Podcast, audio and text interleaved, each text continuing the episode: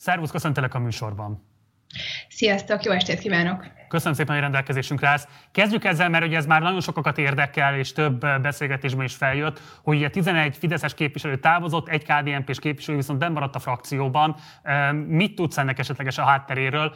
A nyilvánvaló taktikai megfontolásokon túlmenően miért hozta a Fidesz ezt a döntést, és még fontosabb, hogy miért fogadta el az Európai Néppárti frakció ezt a helyzetet? Őszintén szóval fogalmam sincs. Uh, valószínűleg uh, közrejátszhat az, hogy a delegációk a legtöbb uh, parlamenti pártban tudnak tanácsadókat delegálni, tud, vannak olyan stábtagok, akik hozzájuk kötődnek, tehát könnyen lehet, hogy Hölvényi György megtartásával még olyan magyar stábtagok például a néppárt alkalmazásában maradhatnak, akik fontos információkat tudnak szállítani, ezt tudom elképzelni, és ugye a második kérdésre pedig az a válasz, hogy most nem volt semmilyen kizárási szavazás. Most egyszerűen csak alapszabályt módosítottak. Ugye most még nem indult el egyik párttal kapcsolatban sem a, a kizárás, egyszerűen csak a lehetőség nyílt meg erre. Mm, az, hogy mi fog ezután történni, az a következő hetek, hónapoknak a, a folyamánya. De én nem teljesen értem, hogy Hölvényi György amúgy miért akar a néppártban maradni azután, hogy gyakorlatilag az összes szövetségese távozott. Ezt akartam kérdezni, hogy azt el tudod képzelni, hogy pont ezt a mechanizmust, amit ma fogadtak el, ezt épp mondjuk a KDNP és politikussal szemben fogják majd először élesíteni?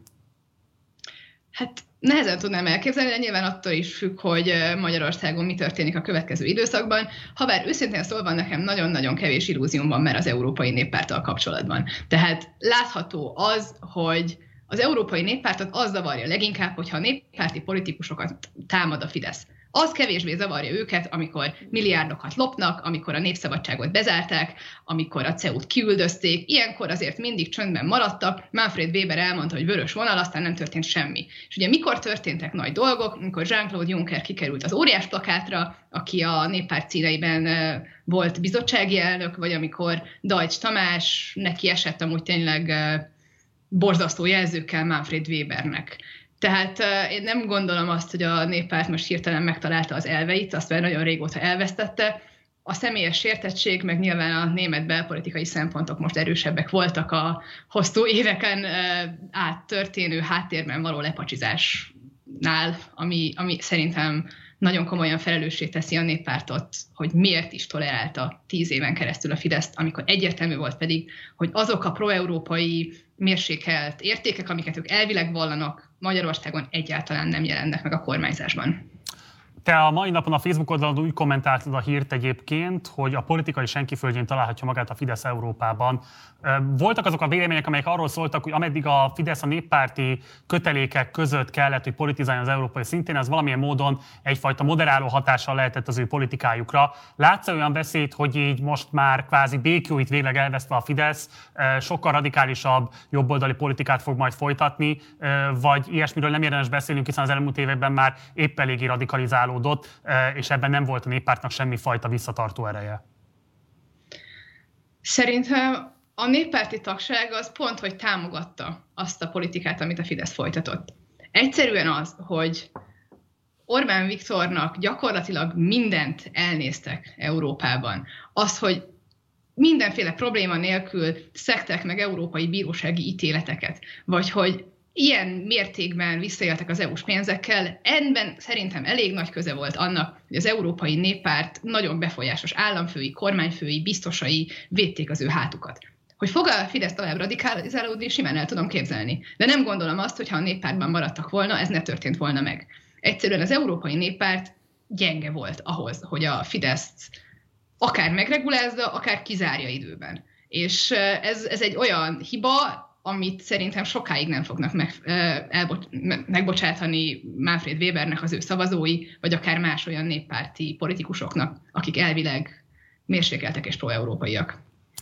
Milyen politikai frontokat nyithat meg ez szerinted az Európai Parlamenten belül? Gondolok itt főként arra, hogy a ti párcsaládotok, a Renew szerinted fog-e tudni most majd esetleg valamilyen módon a néppárttal szövetkezni annak érdekében, hogy azt a törésvonalat, ami most képződött, kvázi a Fidesz és a néppárt között, tovább lehessen kamatoztatni. Ez jelent el számotokra bármifajta új stratégiai, taktikai helyzetet?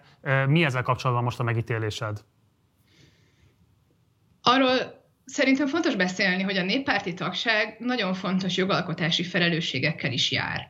Tehát például pont a tegnap beszélgettem egy kollégámmal, aki egy közgazdasági jelentésen dolgozott árnyék jelentéstevőként, aminek Győri Enikő volt a felelőse a, a néppárt színeiben. De mivel a legnagyobb frakció, ők kapják a legtöbb jogalkotási anyagot. És azt mondta, hogy a Győri Enikő által képviselt irányvonal, ami az összes szociális szempontot totálisan kizárta azt, hogy a zöld átállás ellen minden eszközzel küzdött, nagyon nehézé tette azt, hogy ez a jogalkotás haladjon előre. Tehát olyan szempontból remélhetőleg átalakulás lesz a néppárt irányvonalában, hogy ez az ultrakonzervatív, szélsőséges, nőellenes, zöldátállás tagadó szárny, amit a Fidesz nagyon nagy erőkkel képviselt, ez gyengébb lesz. Tehát én remélem, hogy a néppárt jobb partner lesz, azért a néppártban is van számos olyan politikus, akikkel jól lehet együtt dolgozni. Például, amikor én a jogállamisági mechanizmuson dolgoztam, ott a főjelentéstevő néppárti volt egy finn képviselő, Petri Szárvámát, tényleg ő nagyon-nagyon-nagyon korrekt elképzeléseket képviselt, szóval remélem ők lesznek többségben. Ami a néppárton kívüli életet illeti, valószínűleg Orbán most a következő időszakban a néppártól jobbra álló két frakciót próbálja majd valahogyan akár egyesíteni, akár megnövelni, felduzasztani az egyiket. Tehát valószínűleg ő valamilyen szélsőségesebb, EU ellenes blokkot próbál létrehozni, nem tudom, hogy ez sikerülni fog-e, neki, nekem itt komoly fenntartásaim vannak, de, de érdekes lesz mindenképpen, hogy hogyan alakul a parlamenti dinamika.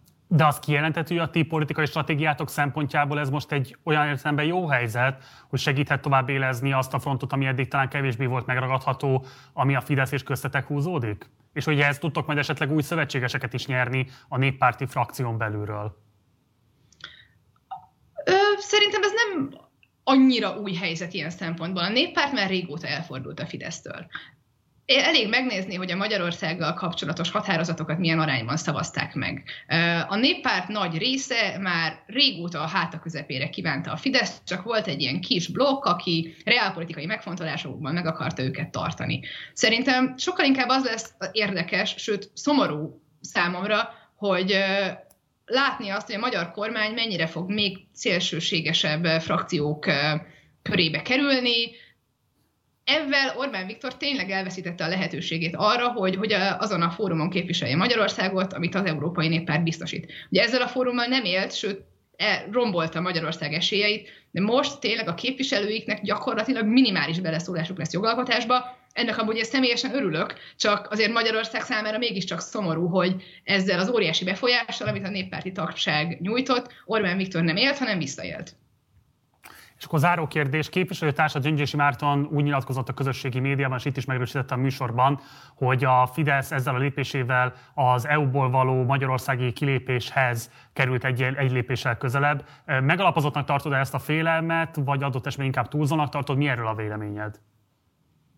Én nem gondolnám, hogy Magyarország lakossága, ami több mint 70%-ban támogatja az Európai Uniós tagságunkat, bármikor is egy EU-ból való kilépést meg megszavazna, és ezt szerintem Orbán Viktornak sem áll érdekében kilépni az Európai Unióból. Neki pont az adja a súlyát a, a világpolitikában, amit sajnos sokszor Magyarország érdekei ellen használ, hogy egy kvázi kompországként próbál üzemelni a keleti diktatúrák, illetve az Európai Unió és ugye más, más szövetségesünk a, a NATO között. Tehát Orbán a saját politikai erejét veszíteni el, hogyha kilépne az Európai Unióból, nem is beszélve arról a rengeteg pénzről, amit az Európai Újraépítési Alap jelent. Éppen ezért fontos az, hogy a jogállamisági mechanizmus most tényleg elkezdjen működni, most, hogy már a néppárt sem tudja ezt megakadályozni, hogy tényleg el tudjuk érni azt, hogy Orbán ne tudja a saját és baráti körének gazdagodására használni az EU-s pénzeket, hanem Magyarország gazdasági felzárkózását tudjuk ebből segíteni.